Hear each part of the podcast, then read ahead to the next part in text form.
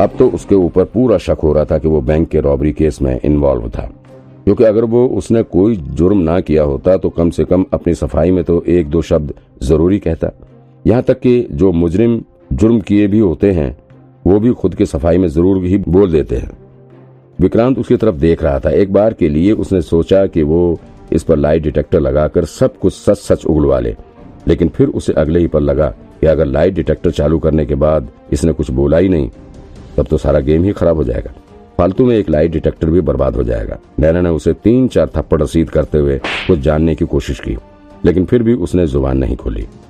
फिर नैना ने विक्रांत की तरफ़ देखते हुए कहा, हमें विकास को पकड़ने के लिए बैकअप फोर्स की ज़रूरत है। मैं नासिक पुलिस को फ़ोन करके बैकअप फोर्स के लिए बोलती हूँ। हम्म ठीक है। पहले इसे किसी नियरेस्ट पुलिस स्टेशन में चलकर पुलिस के हवाले करते हैं और फिर हम विकास को उठाने चलेंगे। विक्रांत ने भी नैना की बातों से सहमति जताते हुए कहा हम्म अच्छा ऐसा करो कि पुलिस को कॉल करके यहीं रास्ते में कहीं बुला लो, जिससे यहीं पर हम पुलिस को इसे हैंड ओवर करके विकास की तलाश शुरू कर दें. नैना ने विक्रांत को सुझाव दिया हाँ सही कह रही हूँ। विक्रांत ने भी नैना की बातों से सहमति जताते हुए कहा, इस वक्त गाड़ी में बैठा आतिश, विक्रांत और नैना को अजीब सी नज़रों से घूर रहा था, लेकिन अभी तक उसने पुलिस की कस्टडी में रहते हुए अपने ज़ुबान से एक भी शब्द नहीं निकाला था। विक्रांत ने अपना फ़ोन बाहर निकाला ताकि वो पुलिस को कॉल करके बुला सके। अभी उसने फ़ोन बाहर हाथ में लिया ही था कि उसके अदृश्य इंडिकेटर ने कुछ मैसेज दिया। उस मैसेज से पता चला कि विक्रांत का कोई पीछा कर रहा है। उसने तुरंत ही गाड़ी के रेयर मिरर में देखा तो पता चला कि उसके ठीक पीछे एक हैवी कार बढ़ी चली आ रही है। उसके इंडिकेटर ने बताया कि ये कार विक्रांत की गाड़ी के पीछे पाँच मिनट से लगी हुई है। ये मेरा पीछा क्यों कर रहा है? विक्रांत ने मन ही मन सोचा। अभी वो एक चौराहे पर पहुँचा ही था कि उसने अपने लेफ़्ट साइड से एक टैंकर बहुत तेज स्पीड में आता हुआ दिखाई पड़ा। ऐसा लग रहा था कि वो टैंकर विक्रांत की गाड़ी को ही टारगेट करके बढ़ा चला आ रहा था। विक्रांत ने भी फुर्ती दिखाते हुए तेज़ी से गाड़ी का स्टेयरिंग घुमाते हुए इसे दाई तरफ़ घुमा दिया। पूरी गाड़ी तेज स्पीड में घूम गई, लेकिन फिर भी उसकी गाड़ी का पिछला सिरा टैंकर से टकरा गया। टैंकर भी काफ़ी स्पीड में था, सो टक्कर लगते ही विक्रांत की कार रोड पर ही लट्टू की तरफ़ घूमने लगी। ऐसा लग रहा था कि अब कार पलटने वाली है, लेकिन विक्रांत ड्राइविंग में एक्सपर्ट था। उसने किसी तरह से स्टेयरिंग पर हाथ जमाते हुए गाड़ी को अपने कंट्रोल में ले लिया और फिर गलत साइड पर ही गाड़ी दौड़ाने लगा। इस वक्त सामने से सैकड़ों गाड़ियाँ आ रही थी, जिससे किसी तरह बचते हुए विक्रांत कार के एक्सीटर पर ज़ोर देकर बैठा हुआ था, लेकिन अभी उसका खतरा टला नहीं था। उसने फिर से गाड़ी के रेयर मिरर पर नज़र डाली तो देखा कि पीछे से वो टैंकर भी मुड़कर उसकी तरफ़ बढ़ा चला आ रहा है। विक्रांत के लिए उल्टी साइड पर गाड़ी भगाना काफ़ी मुश्किल हो रहा था। तो उसने गाड़ी को साइड में बने फुटपाथ पर उतार दिया और फिर फुटपाथ पर फुल स्पीड में गाड़ी भगाने लगा। इस वक्त उसने जितना ज़ोर गाड़ी के एक्सीटर पर दे रखा था, उतना ही ज़ोर उसने गाड़ी के हॉर्न पर दिया हुआ था। पूरी सड़क उसकी गाड़ी के सायरन से गूंज रही थी। विक्रांत फुटपाथ पर फुल स्पीड में गाड़ी भगाता चला जा रहा था। तभी अचानक से उसने सामने से भी एक कार आती दिखी। विक्रांत अब दोनों तरफ़ से घिर चुका था। अब उसे भागने का रास्ता समझ नहीं आ रहा था, लेकिन विक्रांत सक्सेना इतनी जल्दी हार मारने वाला इंसान नहीं था। अब वो गाड़ी के साथ बड़ा स्टंट करने को तैयार था। उसने नैना की तरफ़ देखते हुए कहा, तुम अपनी सीट बेल्ट पहन लो। इसके साथ ही उसने गाड़ी के एक्सीटर पर ज़ोर देकर घुर की आवाज़ निकाली। क्या, विक्रांत, एक मिनट, तुम ये बताओ, यहाँ पुलिस कौन है? वो या हम? नैना ने विक्रांत की तरफ़ थोड़े गुस्से में देखते हुए कहा, हम हैं, लेकिन क्या हुआ? विक्रांत कंफ्यूज था। उसे नैना के कहने का मतलब नहीं समझ आ रहा था। हम पुलिस हैं तो हम भाग क्यों रहे हैं? तुम गाड़ी रोको। दिमाग खराब कर रखा है इतनी देर से। नैना गुस्से में कहा, विक्रांत ने गाड़ी रोक दी, लेकिन अभी भी उसके सामने टैंकर यमराज की तरह बढ़ा चला आ रहा था। लेकिन इसके बाद जो सीन हुआ, किसी फ़िल्म से कम नहीं था। नैना तुरंत ही गाड़ी से उतरकर बाहर आ गई और उसने सामने आ रहे टैंकर के ड्राइवर पर निशाना साधते हुए फटाफट दो फायर कर दिए। टैंकर के ड्राइवर को कतई उम्मीद नहीं थी कि पुलिस उस पर गोलियाँ भी चला सकती है। गोली लगते ही टैंकर का शीशा टूट गया और फिर ड्राइवर ने खुद को गोली से बचाने के लिए ज़ोर से स्टेरिंग घुमा दी। अनियंत्रित होकर टैंकर बगल रोड पर जा गिरा। इसके बाद ठीक यही काम नैना ने अपने पीछे आ रही हैवी कार के साथ भी किया। उसने कार के टायर में गोली मारकर इसे वहीं पर पलटा दिया।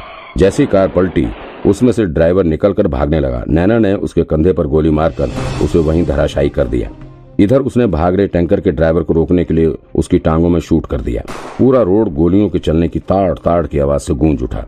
दोनों के दोनों रोड पर घायल होकर गिर पड़े। तेरी तो तू मुझसे बचकर भागेगा। मुझसे बचकर भागेगा।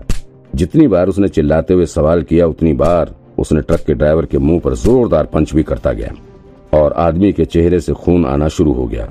लेकिन विक्रांत था कि रुकने का नाम ही नहीं ले रहा था। ये टैंकर का ड्राइवर था। इसकी उम्र तकरीबन चालीस साल के करीब लग रही थी। विक्रांत ने जब उसे जी भर के पीट लिया, तब उसके कॉलर से पकड़कर घसीटते हुए नैना के पास ले गया। अब तक नैना कार ड्राइवर को दबोच चुकी थी। वो भी उसका कॉलर पकड़कर घसीटते हुए पुलिस कार के करीब ले आई। नैना का निशाना कमाल का था। उसे बिना एक भी गोली वेस्ट किए ही इन दोनों को घायल करके गिरा दिया था। एक, दो, तीन, चार, विक्रांत ने गिनती करते हुए तुरंत ही कहा, बैंक में रॉबरी करने वाले कुल पाँच लोग थे, अभी एक और मिसिंग है। उसके बारे में भी ये लोग जानते होंगे। नैना ने पहले पुलिस को फ़ोन करके जल्द से जल्द यहाँ पर फोर्स के साथ पहुँचने के लिए कहा।